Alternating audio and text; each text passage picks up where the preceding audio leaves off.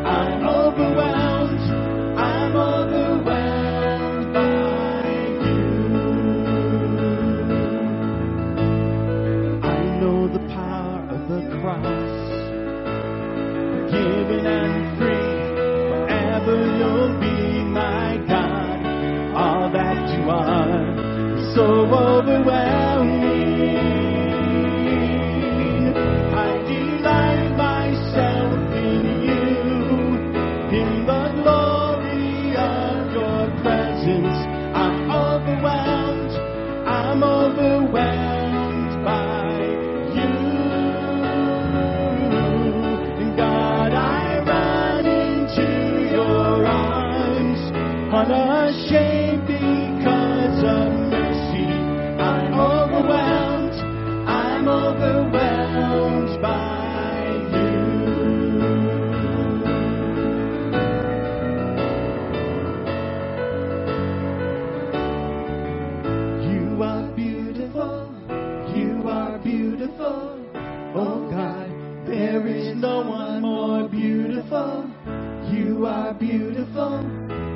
you are the most beautiful. You are wonderful. You are wonderful. Oh God, there is no one more wonderful. You are wonderful.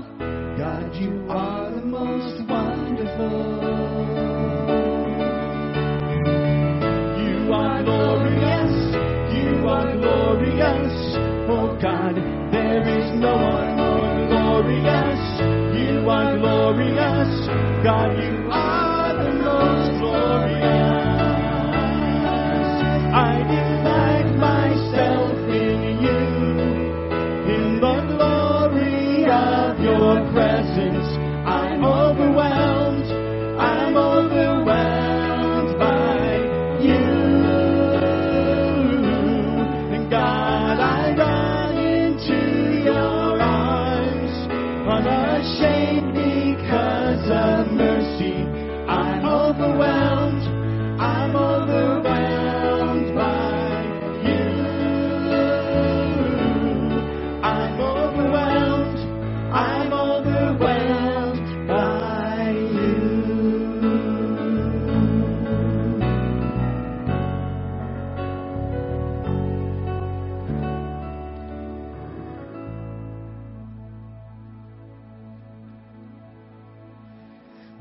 we push the pause button to our week, we thank you that because you are alive, gives us hope and causes us to be alive, and we can worship you and come into your presence and glorify your name. You are an overwhelming God, and you are continually working in our lives even when we don't notice it. And we want to thank you for all that you've done for us. For you are Lord of all the earth. And we love you, and we love to speak your name in all the earth.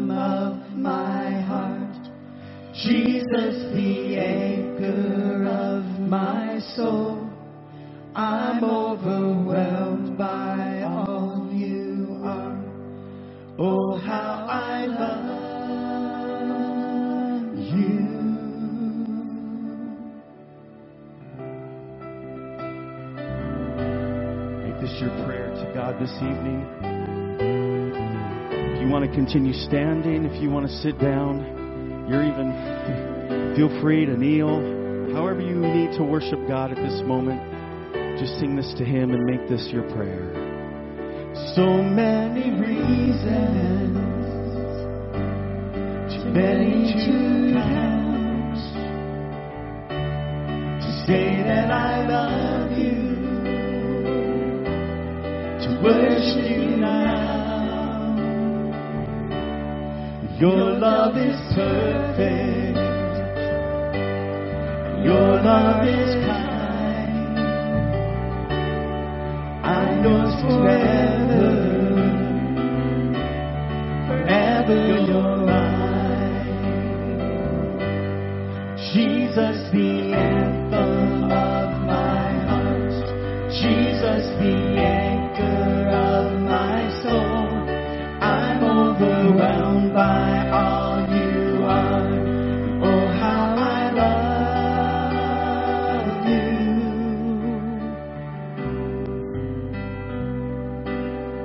call me beloved. You call me friend. Your grace says I'm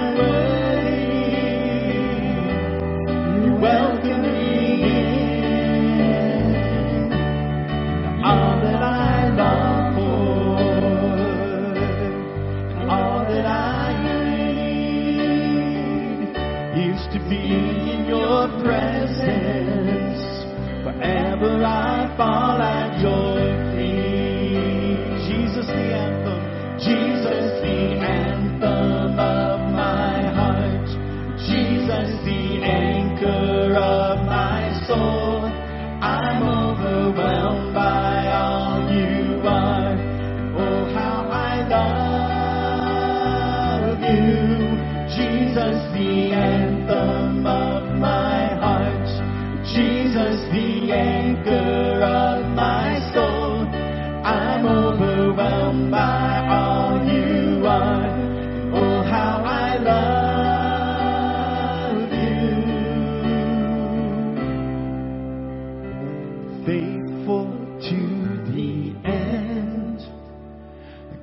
You are always good.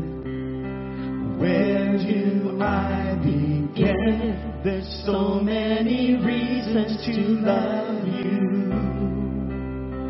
Your promise never breaks. Your beauty never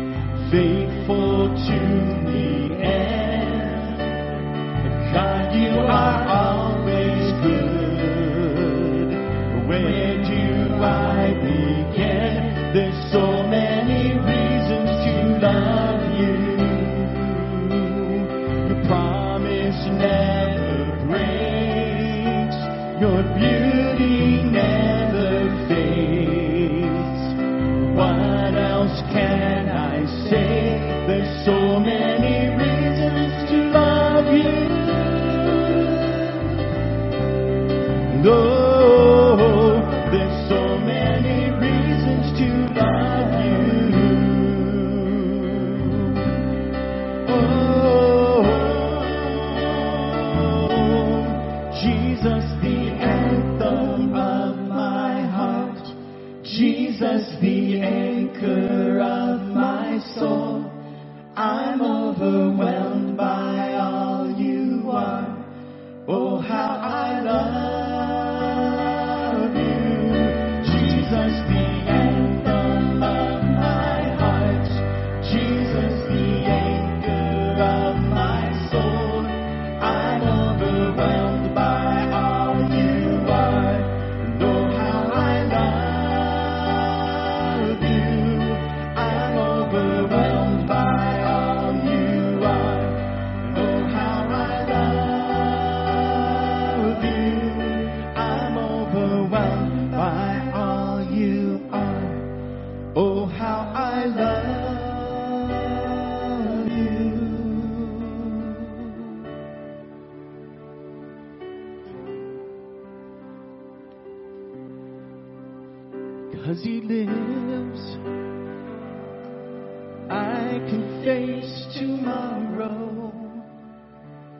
Because he lives, every fear is gone.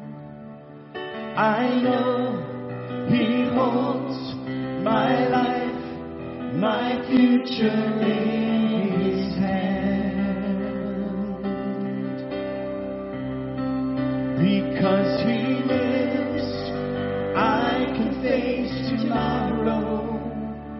Because he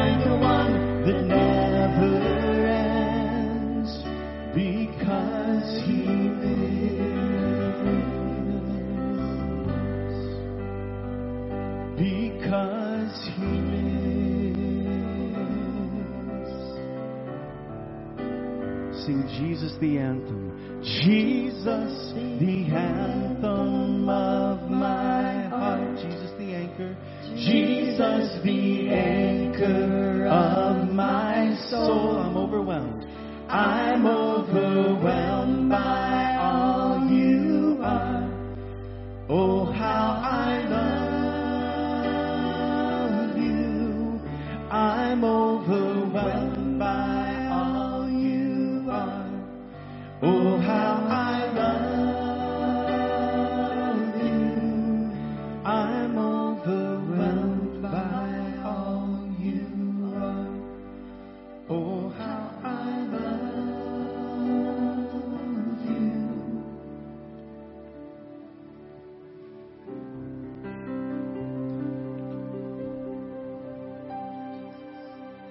Our Savior, we sing those lyrics from the depths of our being.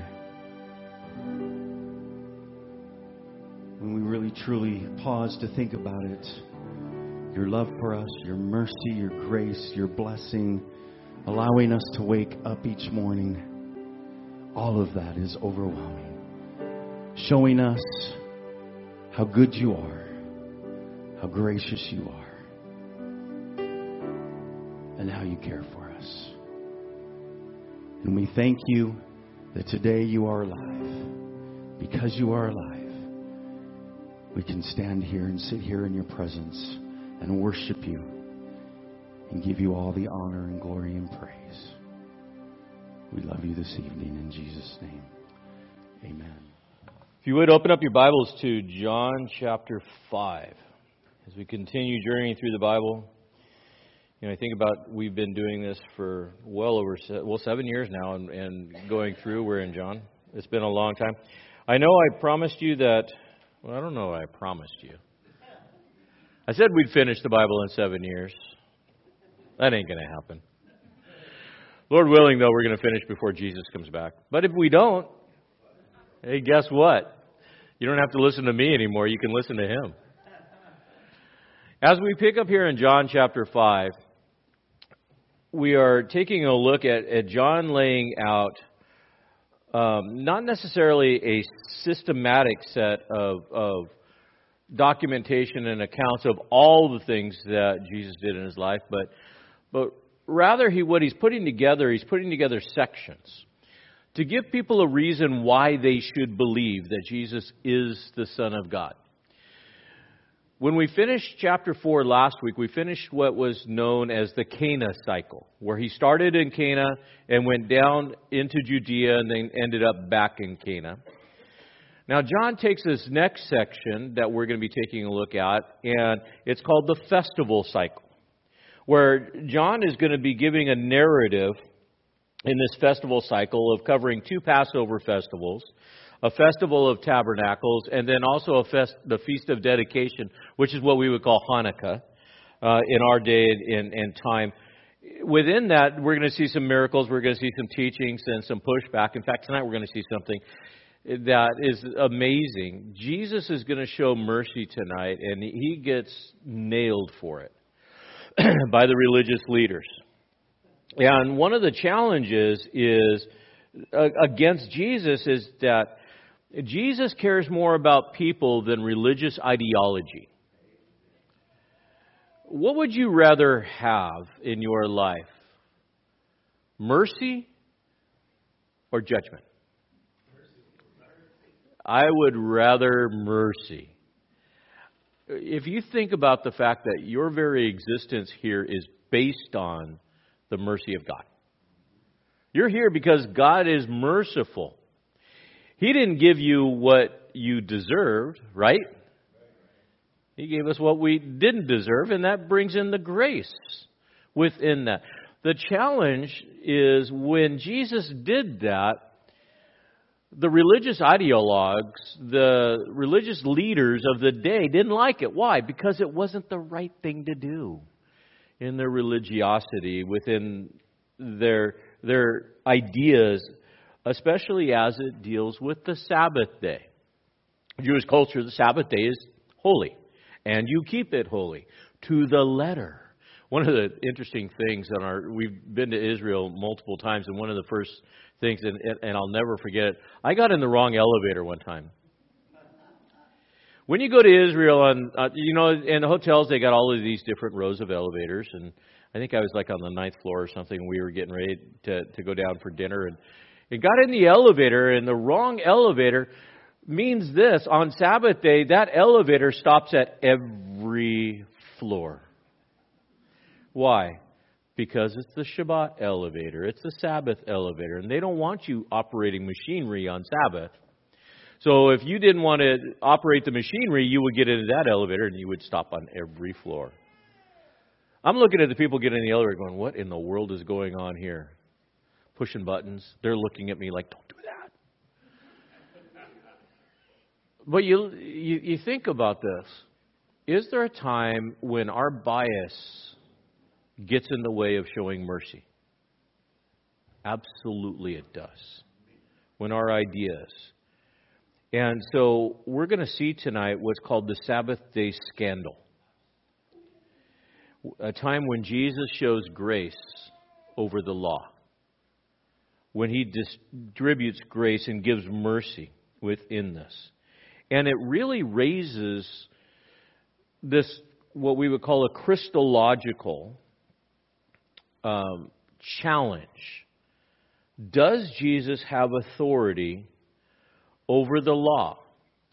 Or is Jesus bound by religious laws and tradition? Think about that. Does Jesus have authority over religious law and tradition? Or is Jesus bound by religious law and tradition? It was a challenge for these people. So we're going to take a look at this. We're going to jump right into John chapter 5, verses 1 through 9. And the healing at Bethesda. It says, After these things, there was a feast of the Jews, and Jesus went up to Jerusalem. And now there in Jerusalem by the sheep gate, a pool, which is called in Hebrew Bethesda, having five porticos. And in these lay a multitude of those who were sick and blind and lame and withered, waiting for the moving of the waters. For an angel of the Lord went down in a certain season into the pool and stirred up the waters. Whoever then first, after the stirring up of the water, stepped in was made well from whatever diseases which were they afflicted in. And a man was there who had been ill for 38 years, and when Jesus saw him lying there and knew that he had already been a long time in that condition, he said to him, Do you wish to get well?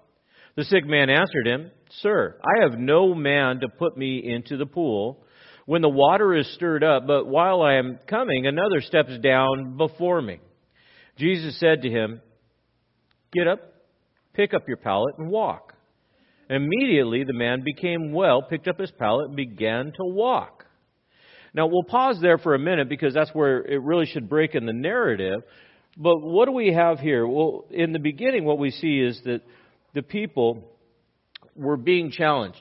They had lived in tradition and under law for so long that it become rote.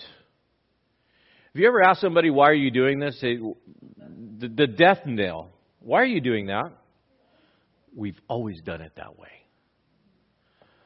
Well, does it make it right? Because you've always done it that way. Well, we've always done it that way. Well, it's a challenge, and I love the fact that Jesus came to challenge all of these traditions that man had created that had become ungodly, that they had taken things to an extreme. The words after these things really is John's narrative in, in picking up after this cycle of the Cana accounts, and he's connecting these, these theological truths that Jesus is the Son of God as the Son of God, does he have authority over the Sabbath? And that's the challenge. Yeah, we say, yeah, because we're on this side of everything. But for them, they don't know. They think, wow, the Sabbath is everything that's been given by God, and we'll unpack that a little bit. So we have this feast of the Jews. We don't know the feast. John just says that there was a feast, this, this feast that was going on there in Jerusalem. One of the clues that tells us when we read John's account we know that John was writing from the standpoint of Jerusalem still being in place. We know that in 70 AD, Jerusalem was destroyed. And so he is talking about this particular time, giving reference to a place called the Sheep Gate or Bethesda. And it, and it was the location of the healing. So, where is it? So, if you're to take a look at the Temple Mount, it's in the northeast. And so, for those of you that have been with us to Israel, I want you to think about St. Anne's, where we went and we sang. Do you remember that place? So outside of St. Anne's was the five porticos just to the left. And if I remember right, I think it was the Korean church that was there that just were blowing the doors off. It was amazing. At any rate, we know that uh, in 1888, these five porticos were unearthed by archaeologists. And what they were, they were these five arches that had all of these pools that were all set in place in this, this area. And these five porches held all the sick, the lame, the blind, and the crippled. There was all kinds of different people that were suffering from all kinds of different diseases.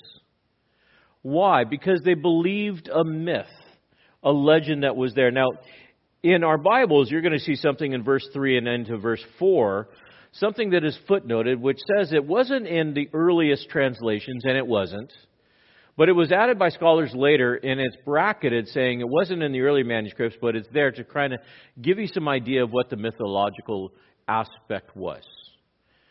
So, in those bracketed, we wouldn't necessarily say that they were wholly inspired, but it does give us some historical insight that's with that. What was happening? Well, it was believed by myth that if you were to go into these places and you would hang out there in these pools when you were sick, you were lame, you were blind, or whatever was going on, that, in, that if an angel came and stirred the water, the first one into the water would be healed.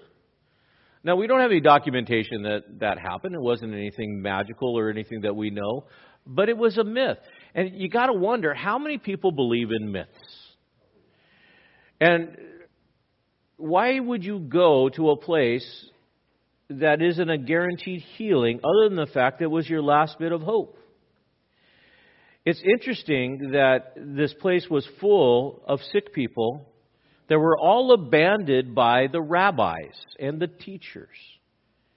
It was the place where they were all kind of corralled, if you will. The place where all of these sick people were just left. And their only hope was a myth, a legend. If they could just get in the water, when the angel would stir. Can you imagine every day having to go to this place? And your only hope for change. And the rabbis stayed away from him because these people would be declared unclean. Question Would Jesus often go to places where people resided that were outcasts from society? Did he connect with the lepers, the harlot, the, the outcasts? That was his ministry field. That's where he went. Why? Because they're the ones that had the deepest need. He went where the, the self respecting rabbis wouldn't go. Why? Because they didn't want to get dirty. See, the Son of Man came to serve, not to be served. And he came to give his life a ransom for many. And he went to these places. And so you think about this gathering place. They were trusting in a myth more than they were trusting in Yahweh God. Because that was their only hope. You think about these mythological teachings and how they can take away from God. Think about myths that, that are in our society today. Are there myths in our society today that draw people away from the truth of God's Word? Sure. We tell them to our kids twice a year. Myths and legends that undermine the truth of God's Word. And we have to be very, very careful. Because if you're telling your kids these myths and these legends that are untrue, when they grow old and they say, Well, if you lied about this, then are you lying about God? It's a challenge, and you have to think about your theology. We need to be very narrow about our truth and very gracious with, with those that are working through this. But the difficulty is, especially in biblical times, where cultic behavior was paramount. It was, it was driving everything. In the Near Eastern culture, where they had myths and legends and, and Zeus and all of these guys, this is their ministry field. Paul would write to Timothy in 1 Timothy 1 3 to 4. He says, I urge upon you my departure in Macedonia. Remain in Ephesus so that you may instruct certain men, note, not to teach strange doctrines nor to pay attention to myths and endless genealogies which give rise to mere speculations rather than furthering the administration of God, which is by faith. Whenever we create something that is extra biblical, in other words, we're adding to the Bible, we're creating a myth or a legend. When you believe that myth and legend more than you can, more than you do the accuracy of God's word, you run into problems. In the same time, we, we have to be careful, and, and later on in 2 Timothy 4 3 through 4, he warns them again. He says, For the time will come, note, when they will not endure sound doctrine, but wanting to have their ears tickled. They will accumulate for themselves teachers in accordance to their own desires and will turn away their ears from the truth and turn aside to what? Myths in other words, what will happen? There will come a day when people will walk away from the truth and they will only listen to the people that tell them what they want to hear because it's the myth they want to believe. Do we see that in our world today? Absolutely. And so when Jesus came, he came to bring the truth. That you shouldn't believe in some magical water or angel or something like that turn back to Yahweh God, who is standing right in front of you, the Son of God, and He's going to prove it. He's going to prove that He is the Son of God and that He has the power to heal greater than the water, the myths, or the legends.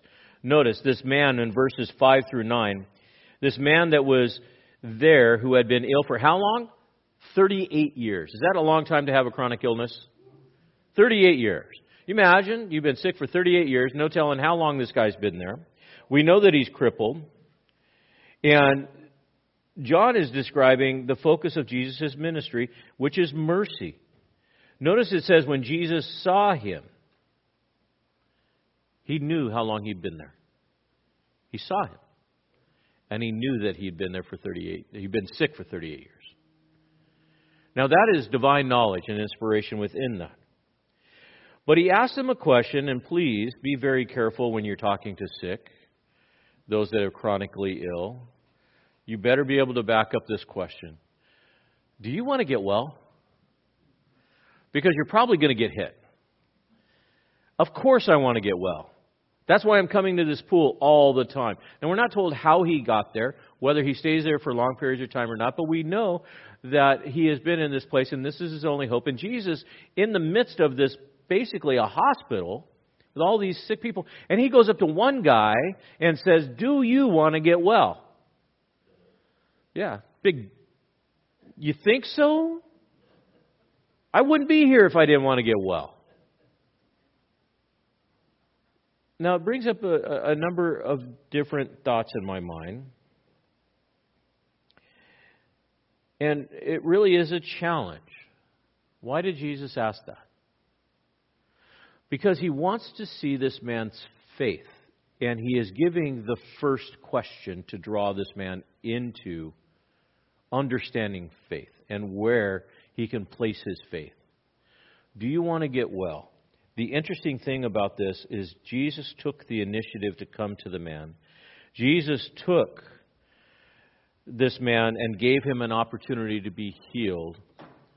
And the implication is do you want to get well? Because I have your answer. That's the implication in the, the statement.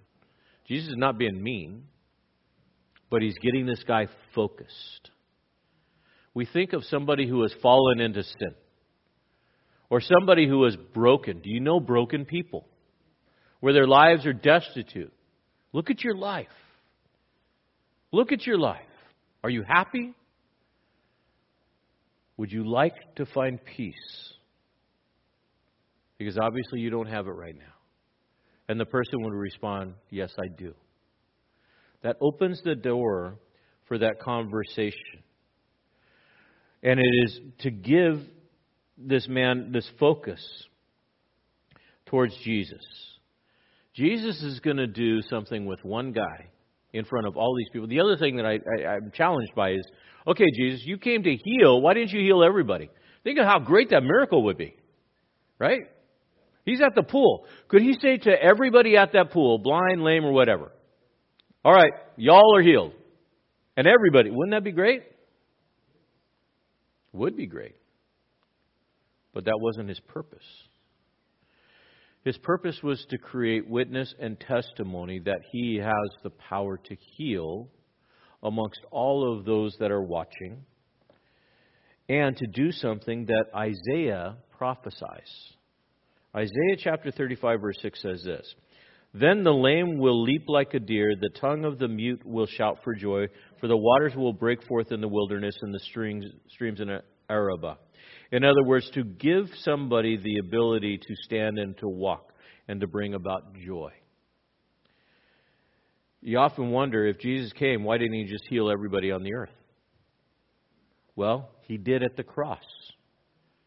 Not the physical healing, but the spiritual healing. He conquered our greatest enemy, which is death, eternal death. And that, that he has given to us. These bodies will die. They're going to perish. But he needed to give hope, and he also needed to exhibit his authority. What's interesting is instead of answering Jesus saying, Yes, I want to be healed, he gives an excuse. What was his excuse? He said, You want to be healed? He said, I don't have anybody to take me to the water. Interesting. Why didn't he just say yes? Because he's still stuck in the myth. He's still stuck in the ideology that being in the water is going to be what heals him. So he's wrestling with this. When you come to faith in Jesus, you will have to wrestle with what you believe. It will be a wrestling match. where Jesus gives you this calling, do you want to be healed? And so many times we, go, we fall back on what we know, but faith is not what we know. Faith is trusting in what we don't know, where we fall into the hands of Jesus. And so within this, the other thing that I think is interesting is this man still trusting in himself. I don't have anybody to take me over there, therefore my plan is not working out. He's trusting in his own plan. Don't trust in your own plan. You trust in the Lord. Absolutely, Chuck. We trust in the Lord. And so, what was he hoping? He was hoping that Jesus was going to say, Here, let me help you to the water. But that's not what Jesus does. It's interesting. He was expecting one kind of healing from Jesus to help him into this water, but instead, Jesus gives him a command. What was the command? Get up, pick up your bed, and walk. Now that's in Greek, it's an imperative. It's not like, you know, if you if if you really feel like if today you want to identify as a man walking, or whatever the case may be, no. He said, get up, pick up your bed, and go home. It's a command, it's an imperative, it's non negotiable. The question was, do you want to be healed? And if you want to be healed, do what I tell you to do. It's pretty simple with this. Notice the text tells us the man immediately, by faith, obeyed him. He didn't say, You sure the water's right there? No, he picked up. Now, the amazing how long has this guy been sick? 38 years. Have you ever seen somebody that has had a knee replacement, joint replacement, injury? There's usually like physical therapy. You know, they, they, they do the shuffle. They really can't do much. You don't believe me? Look around people sometimes around here in the church. You'll see them doing that. Just saying. This guy has got enough strength to jump up, grab his bed, and start walking. The healing was immediate, permanent, and complete. Immediate, permanent, and complete. That is amazing when we think about it. And it's interesting that Jesus didn't debate the man over the reasons why he shouldn't believe in the water or the myth or the legend. He just gave him a command with this. And the man obeyed. Now, here's where the challenge comes. In verses 9 through 14, notice in the second part, in, in 9b, it says, Now it was the Sabbath on that day. And so the Jews were saying to the man who was cured, It is the Sabbath, and it is not permissible for you to carry your pallet. Okay, we'll get back to that. But he answered him, he said, He who made me well was the one who said to me, Pick up your pallet and walk. They said to him, Who is it that who is the man that said to you, Pick up your pallet and walk? But the man who was healed did not know who it was, for Jesus had slipped away while the crowd was in that place. Afterwards Jesus found him and said, Behold, you've become well. Do not sin in the area. And he's carrying his pallet. Now, what do they focus in on? The healing or the breaking of the law? They're not amazed going, Joe's carrying his pallet. It, he's been at the pool forever. No, what do they say? It's Sabbath day. You're not supposed to carry your pallet. You're working on the Sabbath day. They totally missed the miracle. They had no clue. All they see is Joe carrying his pallet. But they were challenged. Now, were they right in obeying the law not to work on the Sabbath? The answer is absolutely yes, based on the Mishnah. In the Mishnah, which is the Jewish code of law, the, there is a question about work, and it describes 39 different kinds of work, including carrying something from one place to another. The exclusion was for the acts for compassion, like carrying a, paral- a paralytic. So it wasn't work to carry somebody that was paralyzed. You could do that. That was an act of compassion. Could you imagine having to learn all 39 laws on what you could and couldn't do? Oh my goodness, it is worse than ODFW and their hunting and fishing regulations. You've got to be a lawyer to figure that out. But you think about it. They knew it. And they would call him out on this. The healed man was guilty of violating not the law, but one of the 39 traditions that they created.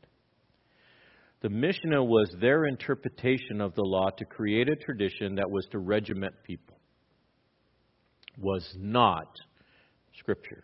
But it had a biblical basis in Exodus chapter 31, verses 12 to 14. It says, The Lord spoke to Moses, saying, But as for you, speak to the sons of Israel, saying, You shall surely observe my Sabbaths, for this is a sign between me and you, and throughout the generations, that you may know that I am the Lord who sanctifies it, or literally sets it apart.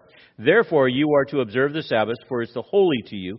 Everyone who profanes it shall surely be put to death, for whoever, does any work on it, that person shall be cut off from among his people. Now, what did the law intend? That you don't work on the Sabbath? No.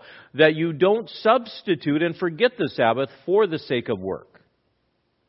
In other words, the Sabbath day is to be set apart to be different than any other. People, you get six days. Give God one. Don't make it like every other day. Keep it separate. That was the intention of the law. Why? Because it's super easy to forget God. And so God said, once a week, we're going to spend some time together. Kind of like having a date night with your spouse. It's a good thing. But if you go a long time without a date night with your spouse, you're going to forget why you were married. And you end up being roommates. That's not good. So, with this, Sabbath is this time that we spend with God. But the problem is, human tradition started interpreting Sabbath and adding to it things that God never intended with it. In fact, Jesus would redefine Sabbath a bit more. In Mark chapter 2, verses 27 28, Jesus said to them, The Sabbath was made for man, and not man for the Sabbath. So the Son of the Man is Lord even of the Sabbath. The Sabbath was, was made for us. And Jesus is Lord over that Sabbath. Now, question if Jesus is Lord over Sabbath, can he determine what needs to be done on Sabbath? He's the boss, he's Lord over the Sabbath. But the problem is, the Jews at this time, the religious leaders, didn't recognize Jesus as Lord over the Sabbath. Why did Jesus heal the man on the Sabbath? To prove that he is Lord over the Sabbath, to establish that truth. I think it's interesting that the man deflected the responsibility, though. They asked him, they said, So, why are you carrying your pallet? He did it. He told me. Because he knew that he would get into a lot of trouble. And the religious leaders, they were challenging him. Jesus was the one that told him, yes, because he has authority.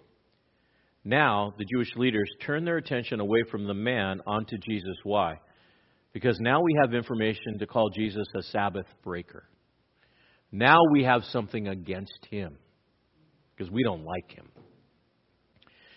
Have you ever been falsely accused by somebody's prejudice or bias for doing something kind or nice or they just didn't have enough information, but they were looking for something to accuse you for? That was Jesus' life. His three years being accused for, for kindness. Jewish leaders said, Who is this man? Well, he says, I don't know. He slipped out. I love the fact that Jesus does stuff like that. You're healed. Bye. And he goes. Because it wasn't about drawing attention. He wasn't looking at picking fights. The audience that he was ministering to was everybody at the pool. That he would have that authority. Now, he comes to the guy a second time, catches up with him, and he gives him a warning. It's an interesting warning. And there's, there is some truth and theology in this. He says this in verse 14 after he found him in the temple.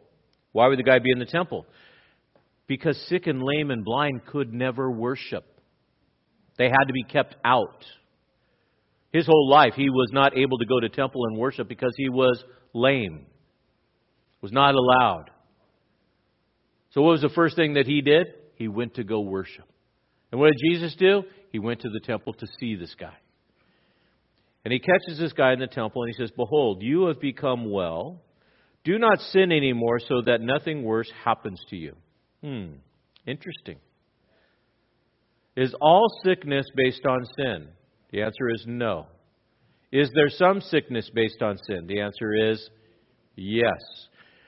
Catch the divine knowledge. Jesus knew why the guy was made lame to begin with, and the implication is you sinned, and it was divine judgment for what happened. We're not told what happened. We're not told, but this is this little private conversation Jesus is having with this guy. You imagine this guy going, "Oh, yes, sir." And again, this this revelation that is there's this word of knowledge that that Jesus has. Why? Because He is God. So He says, "Stop." This was based on judgment. And he gives to this man this opportunity for new life. This new life. And he takes away those sins. And, and in 1 Peter 2.24 says, And he himself bore our sins in his body on the cross so that we might die to sin and live to righteousness. No, live to righteousness, for by his wounds you were what? Healed. That is a promise. We are healed by the death of Jesus. Physically, Yes, there is physical healing within that. Spiritually, absolutely. Absolutely. Does God choose to heal some? Yes. Does God choose to heal everybody physically? The answer is no. Some people will not be healed physically. Does God choose to spiritually heal and give those that put their faith and trust in Him new life? The answer is what? Absolutely yes, 100% of the time. That's the healing. The problem is, Jesus' actions made the religious leaders mad. Notice in verses 15 to 18. It says this And the man went away and told the Jews that it was Jesus who had made him well, so now he knows. For this reason, the Jews were persecuting Jesus, and he was doing these things on the Sabbath. And he answered him, My Father is working until now, and I myself am working. For this reason, therefore, the Jews were seeking all the more to kill him, because he not only was breaking the Sabbath, but also calling God his own Father, making himself equal with God. Jesus, not only are you making these guys mad, you're making them really mad. But does Jesus come to please people or take the easy road? And the answer is absolutely what? No. He came to bring truth. He, he came to to reveal the Father to mankind. And notice that these religious leaders, they became very angry, not just because Jesus was a Sabbath breaker, but he was would become a blasphemer. To make yourself equal with God is a big deal. It's a big claim. You got to be able to back it up. But Jesus could. But the challenge in the embedded truth in verse 17 is if he is the Son of the Father and equal with God, does he have authority over the Sabbath? The answer is absolutely yes. And so, while they're mad because he violated the Sabbath, he says, I have authority over the Sabbath. Which they didn't want to accept. In Mark's account, in Mark 2 8, it says, So the Son of Man is the Lord even of the Sabbath, as he explains it to them. And from this point on, they wanted to kill him. They wanted to destroy them. Which sets up the next section, which really creates a spiritual paradox for these guys. They can't comprehend how Jesus is the Son of God and yet equal with God. Look at verses 19 to 30. It says, Therefore Jesus answering and saying to them, Truly, truly, I say to you, the Son could do nothing of himself, unless it's something he sees the Father doing. For whatever the Father does, these things the Son also does in like manner. For the Father loves the Son and shows him all things that he himself is doing, and the Father will show him greater works than these, so that you will marvel. For just as the Father raises the dead and gives them life, even so the Son also gives life to whom he wishes. For not even the Father judges anyone, but he has given all judgment to the Son, so that all will honor the Son even as they honor the Father. He who does not honor the Son does not honor the Father who sent him. Truly, truly, I say to you, he who hears my words and believes him who sent me has eternal life, and does not come into judgment, but has placed out, has been passed out of death into life. Truly, truly, I say to you, an hour is coming and now is when the dead will hear the voice of the Son of God, and those who hear it will live. For just as the Father has life in himself, even so he gave life to his Son to have life in him. And he gave him authority to execute judgment, because he is the Son of Man. Do not marvel at this, or the hour is coming in which all who are in the tombs will hear his voice, and will come forth. Those who did the good deeds to a resurrection of life, and those who committed the evil deeds to a resurrection of judgment. I can do nothing on my own initiative. As I hear, I judge and my judgment is just, because I do not seek my own will, but the will of him who sent me. Now, one of the things that you have to start with is the Jewish foundation. It's called the Shema. The Shema is found in Deuteronomy chapter 6, verse 4, and it goes like this Hear, O Israel, the Lord our God, the Lord is what? One. One of the challenges that we face as human beings is we cannot comprehend the Trinity. The Father, the Son, and the Holy Spirit, three in what? One. What we create is a thing called modalism.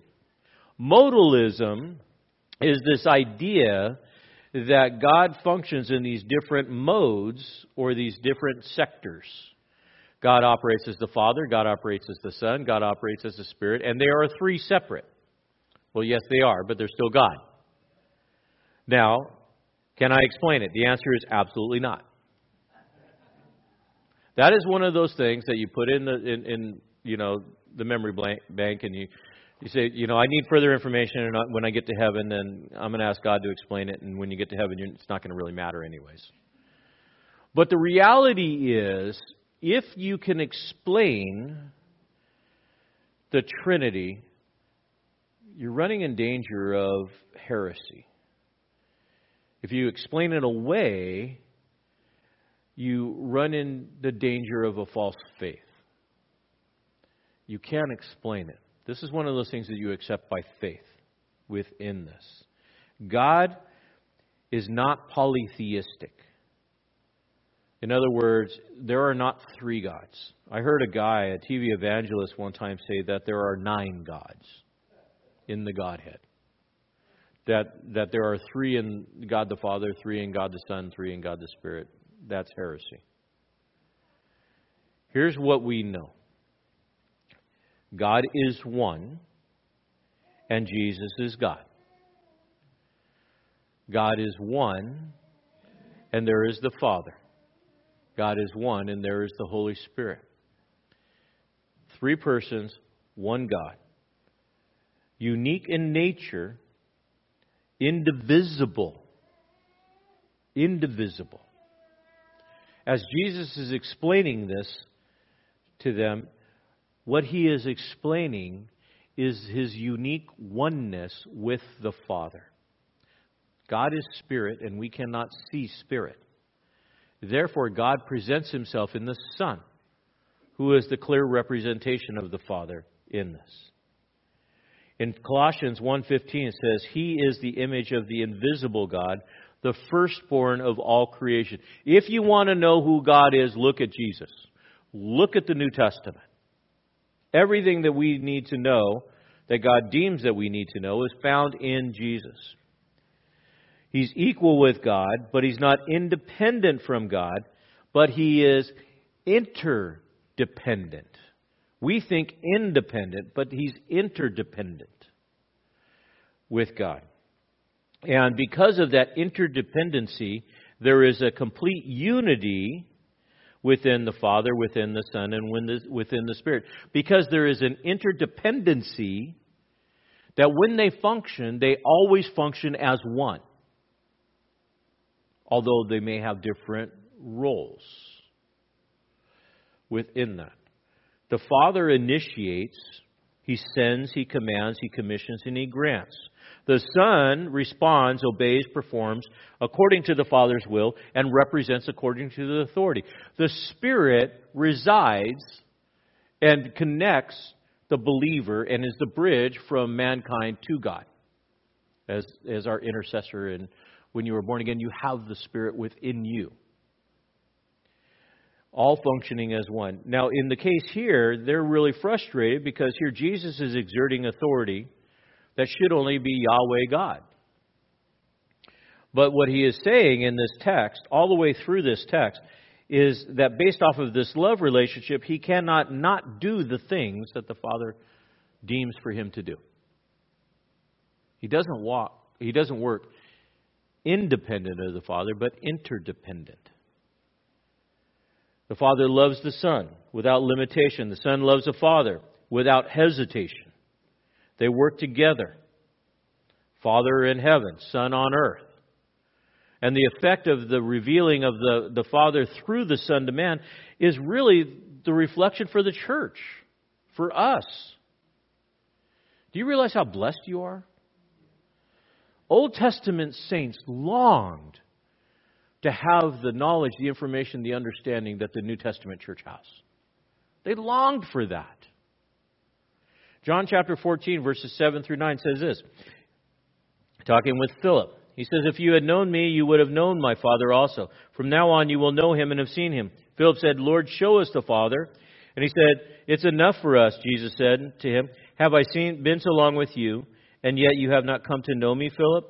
He who has seen me has seen the Father. How can you say, Show us the Father? And we're, we're, we're interdependent. And it's that work and the greater works that Jesus will show. Why? Because we can see them. Some of the greater works is the supreme authority. One of the greatest works is the fact that Jesus is going to destroy Satan. He's going to destroy him. That is a great, great work within that. And we love to be able to see that. When Jesus comes back and establishes his kingdom on earth, we're going to see him come in his glory. And with the sword of his mouth, he's going to destroy the kings of this earth and the armies of the nations. And the blood will be as high as the bridles of horses in the valley of Armageddon. We're going to see that. That's going to be amazing. And we're going to be on the sidelines going, yeah, go get them. Jesus has authority, notice in verse 21, to give life, just as the Father has authority to give life. In the Old Testament, the taking of life was a divine prerogative. Only God could give life, only God was allowed to take life.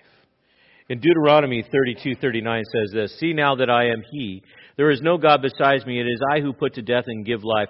I have wounded and it is I who heal and there is no one who can deliver from my hand." So the Jews said this, only God can give life, only God can take life, and Jesus says, "No, there is life-giving in me." And Jesus has that uh, power and that authority. What does he give? He gives eternal life within this. If you believe in the Son, you have eternal life. And he gives it. He gives it as this gift. And he'd been given this authority to raise the dead. You think about widows of Nain, her son, Lazarus. Do you hear what Jesus said? At my voice, the very tombs are going to open up. Now that's going to be cool. And we know that at his resurrection, it did. But you think about at his voice when he calls you home. When he calls you home, you're going to hear his voice And he's going to say, Gary, come home. I'm going to give you life. And I'm going to go, about time. I'm good. We look at this. Also, in this, Jesus talks about the judgment.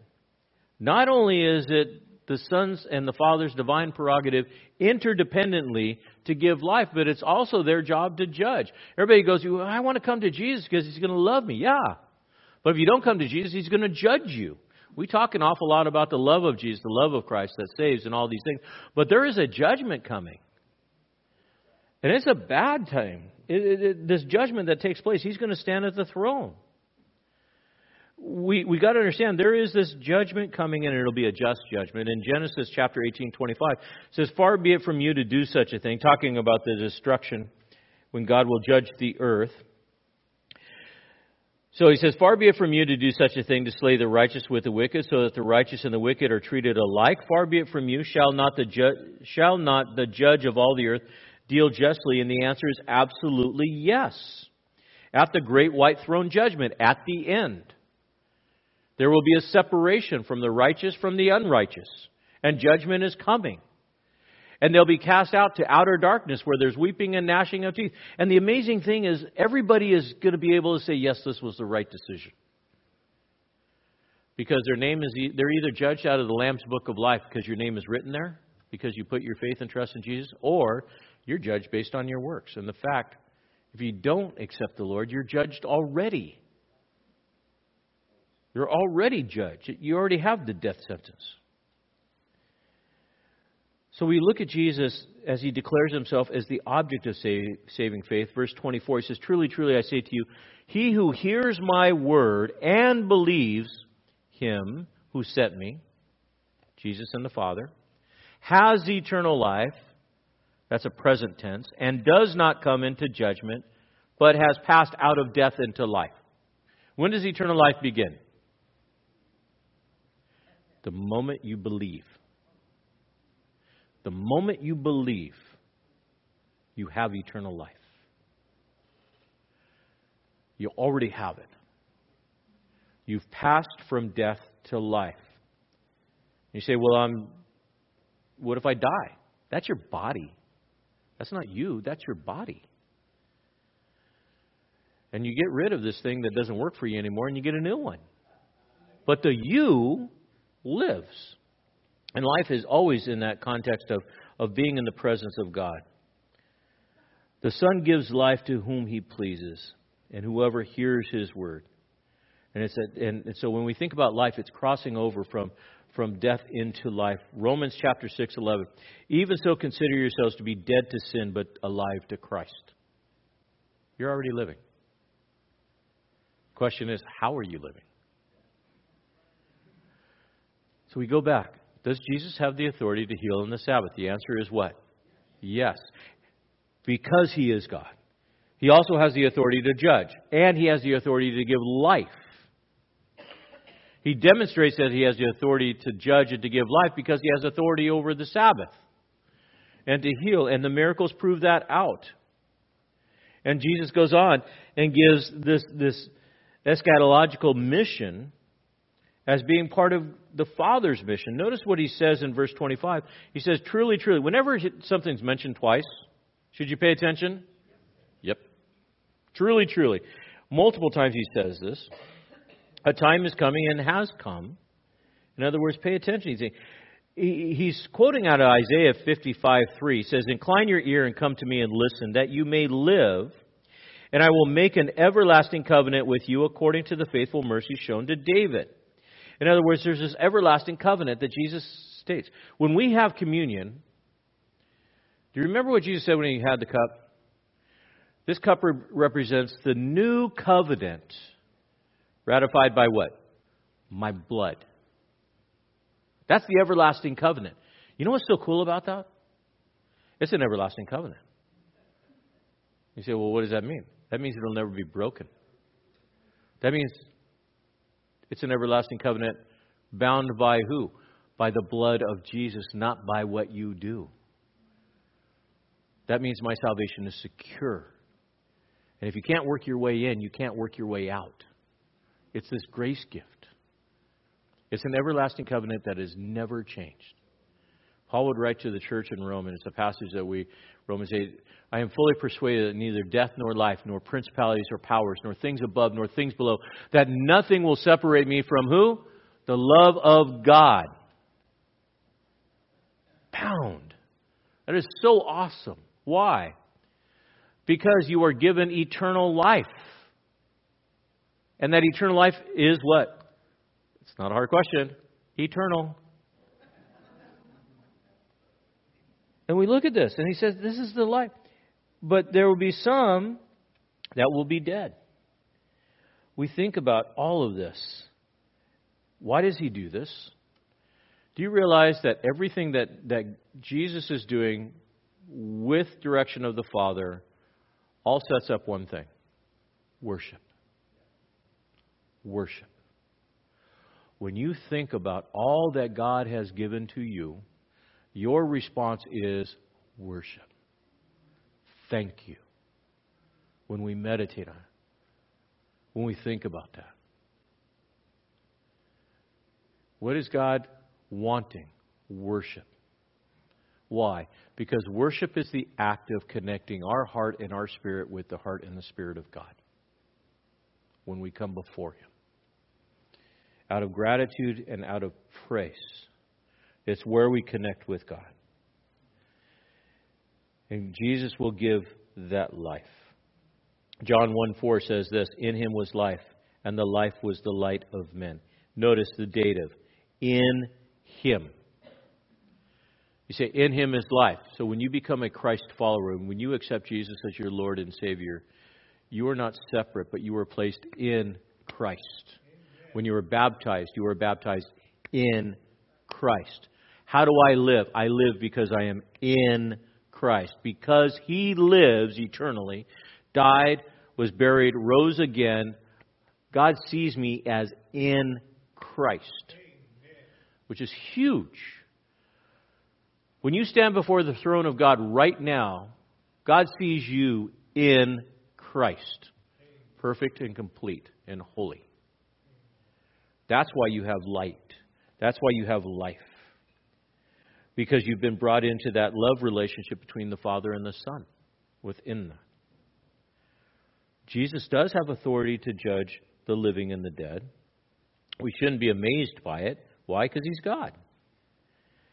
We got to understand that from that standpoint, and, and as he says, there, there's basically in verse 29, there's these, these groupings that are in here. He's come forth those who did deeds under resurrection life and those who committed de- evil deeds. There's these two classes of people. Well, how do I know what class I'm in? Well, what does your life look like? You're either doing deeds of righteousness that reflect the fact that you're in Christ, or you're doing deeds of unrighteousness that reflect the fact, the fact that you are in the world. Your life is going to reflect what would be a fancy word, the locative, or, or where you are located spiritually, your lifestyle. In 1 John 3:18, John would write, "Little children, let us not love with word or tongue, but deed or truth." James would say, "You have faith without works. Show me your faith by your what? Works." Your life needs to demonstrate it within that. But keep in mind, as verse 30, that the Son is, is that, that faith giver and that, that object of faith, the one that we trust in, not a pool of water.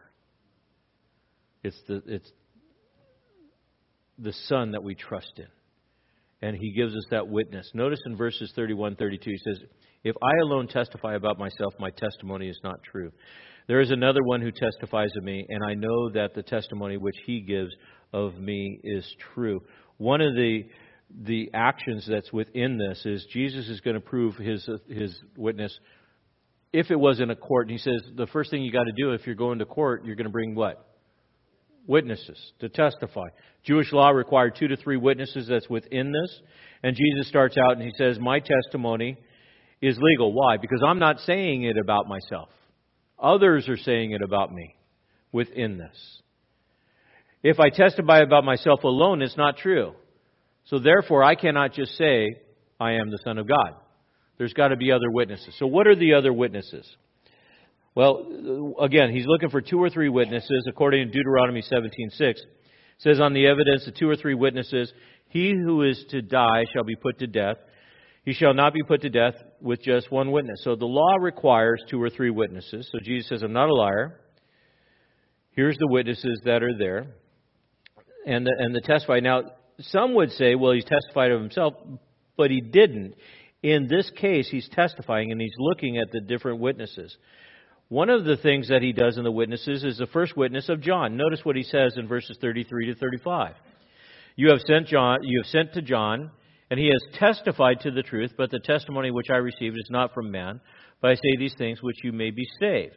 He was the lamp that was burning and was shining, and you were willing to rejoice for a while in his light. In other words, the first witness is John the Baptist. Remember his testimony? When Jesus was coming to get baptized, he said what? Behold the Lamb of God that takes away the sins of the world. And you believed him. John the Baptist testified of Jesus. And the Father had sent John to testify of Jesus within this. What's the second witness? Notice this verse 36 the witness of works. But the testimony which I have is greater than the testimony of John, for the works which the Father gives me to accomplish, the very works that I do testify about me, that the Father has sent me. In other words, the things I do. Okay. First witness, John the Baptist. Second witness, the works. Who has ever done the things that I have done? Now, according to Jewish law, they would have to do these works in accordance to prophecy. One of the things that all Jews were looking for in the Messiah is one who would give sight to the blind. No one had done that up until that point. And Jesus did on multiple occasions. His works would demonstrate that. In John 10:25, Jesus says, "I told you, and you do not believe. The works that I do in my Father's name, these testify of me." Why did Jesus do miracles? To testify, to set up a witness. That's why he didn't heal everybody. He was just establishing a pattern of witnessing within that. And so these divine works are things that the Father would tell him to do. In Matthew 27:54, the centurion would look at his old life, standing at the foot of the cross, and say, the centurion who was with the keeping over Jesus said, it saw the earthquake and the things happening, became very frightened, and said, Truly, this is the Son of God. Who's the third witness? The Father himself. Notice in verses 37 38. And the Father who sent me, he has testified of me. You have neither heard his voice at any time or seen any form. You have not heard his word abiding in you, for you do not believe him. In other words, at Jesus' baptism, didn't the Father testify? What did he say? This is my what? Beloved Son in whom I am well pleased. And it was witnessed. Witnessed, both in Mark chapter 1, verses 10 through 11, where we see this. And then after the resurrection, we have this internal witness. Notice he says, There will be an internal witness, but you won't get it. Why? Because you're not believing. But in 1 John chapter 5 verses 9 and 10 says this. If we receive the testimony of men, the testimony of God is greater. So which one's greater? Testimony of men, testimony of God. Obviously God. For the testimony of God is this, that he has testified concerning the Son. The one who believes in the Son has the testimony where? In, dative, or uh, locative, in himself. The one who does not believe has made him a liar because he has not believed the testimony that God gave him concerning. It is impossible for unbelievers to believe in God because they don't have the Holy Spirit. That's why we pray. God, fill me with your Spirit so that I might believe. And it's this action of faith that's in us. Okay, so we got three testimonies. That should be enough, right? Nope, there's more. 39 to 40, the testimony of Scripture says, You search the Scriptures because you think that in them you have eternal life. It is these that testify about me, and you are unwilling to come to me, so that you may have life. I do not receive the glory of men, but I know you that you do not have the love of God in yourselves. We look at this this passage, and and basically he's challenging him. He says, "You think that you know it all? You don't." The Bible, the Scriptures, the Old Testament Scriptures testify about Jesus the Messiah. You think you're saved by obeying the law? Doesn't. One of the things that we got to understand is this Bible study does not save you. Jesus saves you. Bible study informs you that leads you to the knowledge of God unto salvation. Going to church is not going to save you. Just like going to In-N-Out is not going to make you a double double. But studying God's Word is going to lead you to salvation because you learn about the love of God and you learn about these aspects that God has for us. We have to be careful that we don't worship the Bible as an object of faith. Paul would write this in Galatians 3:21, "It is the law is then the law contrary to the promise of God? May it never be. For if the law had been given by which was able to impart life, then the righteous would have indeed been based on the law." Here's the problem. The Pharisees and religious leaders were worshiping the law, and they say, We are worshiping the law, therefore the Sabbath is holy, and you broke it, and therefore you cannot be God. And so Jesus has systematically been going through and saying, No, I am. For all of these reasons, here is my power demonstrated, here is my authority explained, and the scriptures and the witnesses that I've given to you John the Baptist, my Father in heaven, my works, and the Word. So you need to open your eyes and see. See what is before you we think about how the scriptures would reveal God. So, what does he end up with? The conclusion. Verses 40, uh, 43 on, he says, I have come in my Father's name, that you do not receive me. If another one comes in my own name, you would receive him. How can you believe when you receive glory from one another and you do not seek the glory that is from the one and only God? Do not think that I will accuse you before the Father. The one who accused you is Moses in whom you have set your hope. For if you believed Moses, you would believe me, for he wrote about me. But if you do not believe his writings, how will you believe? Jesus brings it back full circle. Moses wrote what? The law. And he wrote the whole Pentateuch, and he gave to them everything that points towards Jesus. And he says, Look it.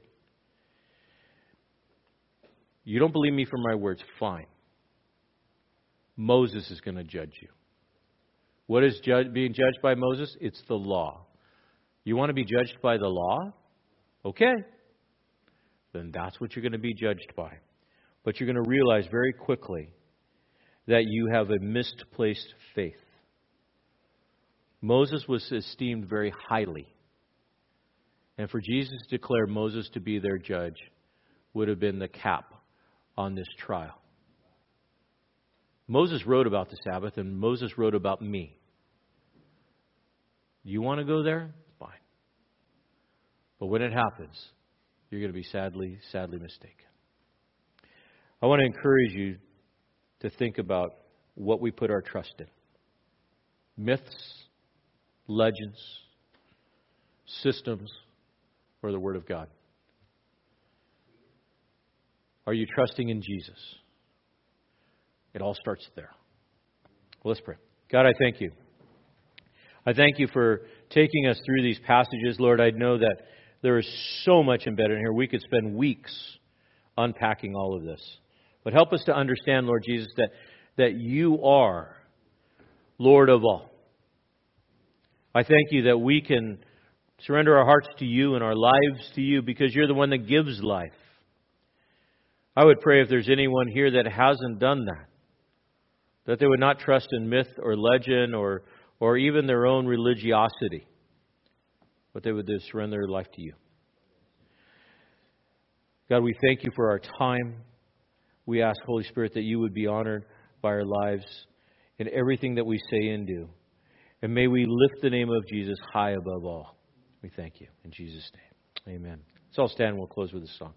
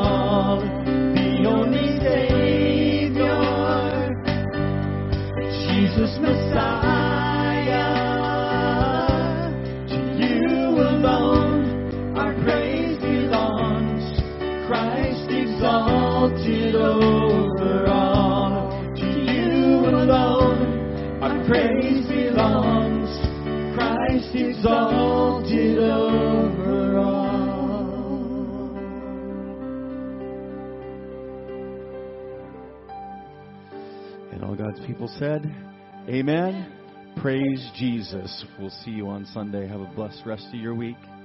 Thanks for joining us in the study of God's Word with Pastor Kerry Wacker. We'd love to have you join us in person for worship each Sunday morning at 9 a.m. or 10:45 a.m. We also meet Wednesday nights at 6:30 p.m. Warren Community Fellowship is located at 56523 Columbia River Highway in Warren, Oregon, between Scappoose and St. Helens. For more information about Warren Community Fellowship or about WCF Ministries, call us at 503 397 4387. And don't forget to like us on Facebook.